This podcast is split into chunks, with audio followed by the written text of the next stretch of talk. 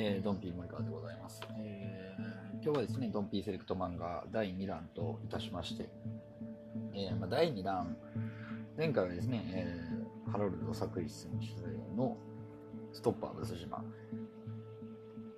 まあ、今までのスポコンとはちょっと違うよという感じの、まあ、ハロルド節が見れますよって言ったところでね、まあ、13巻程度なんで、まあ、サクッと、えー、読めるんじゃないかなということで、まあえー、ご紹介いたしました、えー、そしてですね、まあ、それはあの僕が青春時代にですね、まあ、かなり影響を受けたということはねあの前回お話しさせていただきましたけども、えー、今日はですねこの漫画に出会ったのはですね5年前ぐらいですかね。5年前ぐらいに、まあ、漫画喫茶に入って、まあ、ふふと読み出したと。うんまあ題名が気になったんですかね。でまあまあ、その作風というか、まあ、タッチ絵のタッチで言うと、まあ、そこにもまあ若干こう惹かれたっていうところがあるんですけども、えー、まあ題名がですね、まあ、あの出てると思うんですけども、えーまあ、先生の白い嘘という漫画でございます。で、まあ、これを書いてはるのがですね、えーまあ、鳥飼あかねさんっていう方で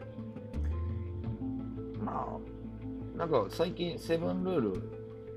にも出たセブンルールでしたっけね？なんか多分そのそういった番組にも出てはりました。で、えー、まあ、鳥飼先生の、その、まあ、情報と言ったらなんですけども、あの、浅野稲夫さんと、まあ、ご結婚されたと。で、まあまあ、浅野稲夫さんもね、あの、まあ、おやすみぷんぷんっていう代表作があって、まあ、その他、まあ、いろんな代表作あるんですけどやっぱりちょっとこう人間の暗い部分を、ま、描くっていうところをですねやっぱ僕ら子供の時ってそんな漫画ってねなかなかなかったと思うんですよ。まあ、手塚先生、えー、がそうなのかなってちょっとこう思い返してみるとね、あとはもう藤子先生、藤子不二雄 A 先生のあのドーンですよ。笑うセールスマンとか、多分まあそういったものだったと思うんですけれども、まあ、だんだんこう、20歳超えてきて、まあ、そういった、まあ、人間的に暗い部分の漫画っていうのをよく読むようにはなってきたんですけどね。でまああのそういう意味では、まあ、これだから、えー5年前ぐらいなんで、まだ30、30超えたぐらいですかね、僕は。久々にこう、ズドーンとパンチを食らったっていう感じで、えー、まあ、ございましてですね、えー、まあ、簡単に言うと、簡単には言えないんですけどもね、えー、まあ、先生っていう題名ですからね、主人公は先生なんですよ。えー、まあ、しかもあの高校教師。女性の高校教師。で、えーまあ、比較的若いんですかね。多分まあ20代前半ぐらいのお年の先生のお話なんですけども、まあ、養子はですね、まあ、眼鏡をかけてお下げで。で、まあ、しかも、まあ、国語を、えー、教えてるっていうところで、まあ、結構こう何て言うんですか、まあ、見た目的にはまあその暗い感じの人ですね、えーまあ、その人が、まあ、主人公にはなるんですけどもまあ結構頭からですねまあなかなか内容的にはうんこうガツンと打たれる感じですよね。でまあ核の部分っていうのは、まあ、その生徒と、まあ、ここコインに落ちるというとこなんですけども、まあ、この先生にはまあいろんな秘密があってと。でまあその先生の周りにいる人間関係とかあまあそういったものを、まあ、描いていくと、まあ、よく最近の漫画ではねよく見かけますけど、まあ、主人公を軸にして、まあ、その周りにいる人もまあサブ主人公といいますか、まあ、絶対いいスポットを当てていくといった形の漫画でしてうんまあこれだネタバレっていうかまあまあネタバレもいいのかな、まあ、ぜひ見てほしいんですけどね。結構ねこれまあ一気に読みました、えーまあ、8巻全8巻なんでまあ青年誌の8巻なんでうん、まあ、2, 2時間3時間で読めちゃうのかな？3時間ぐらいで、まあ、しっかり読んでも3時間ぐらいで読めるとは思うんですよね8巻なんで。まあコンプレックスになるんですかね。を抱えてるしかもまあ暗い。過去。で、まあ、出てくる人間がもうすごい、まあ、嫌なやつっていう言い方もあれですけども。あこういうやつおるよなと。いう感じ。でね。しかもねちょっと何と言ったらいいんですか、まあ、出てくる男性が、まあ、すごい、まあ、性的異常者という感じなんですね。うん、でまあなんかこう自分の経験ではそういうことはないんですけどもなんかこう連想させるようなね、えー、人とでまあまあ主人公にしてもそのまあその出てくる男性にしてもなんかこう連想させるものがねすごいあったんですね。だからそれを見てね30超えてね普通に落ちましたよ。うわーって。なんかこう映画を見るよりそういったなんかこう暗くなるような映画を見るよりうわーって落ちたって感じ。簡単に言うたら、まあ、ダンサー・イン・ザ・ダークを見るよりも落ちたっていう感じですね。ダンサー・イン・ザ・ダークを見てね、上がったっていう人は聞いたことないんでね。うん、まあ、本当に、まあ、すごい、結構、なんか全員が全員、やばいやつみたいな、やばいやつっていう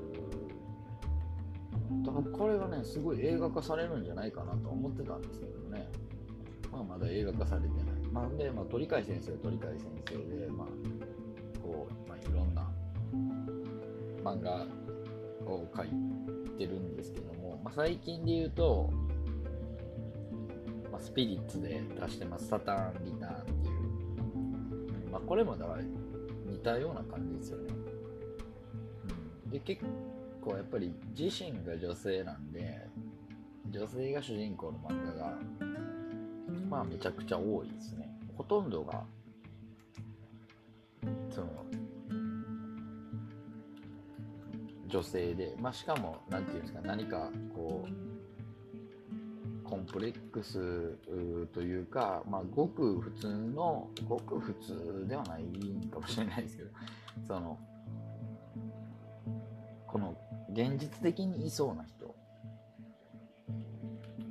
っていうのが、うん、僕の中にイメージ的にはですねありますよねでまあしかも出身がね、まあ、大阪の方なんで、まあ、今そのサターンリターっていうのは、まあ、その主人公の女性が関西弁であったりっていうところなんですよね。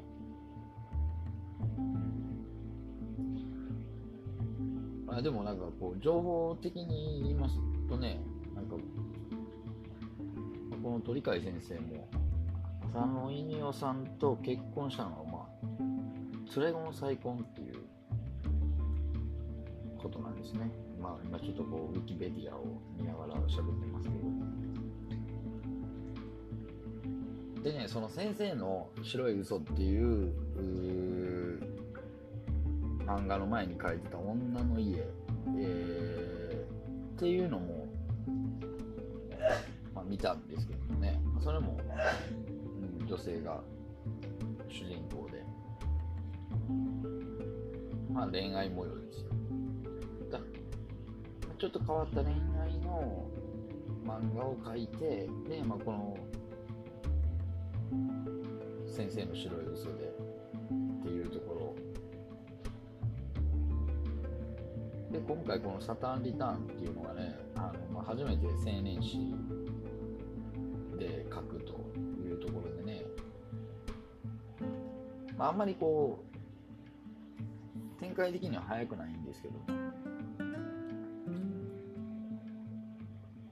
まあ、一人の男性の死をっていう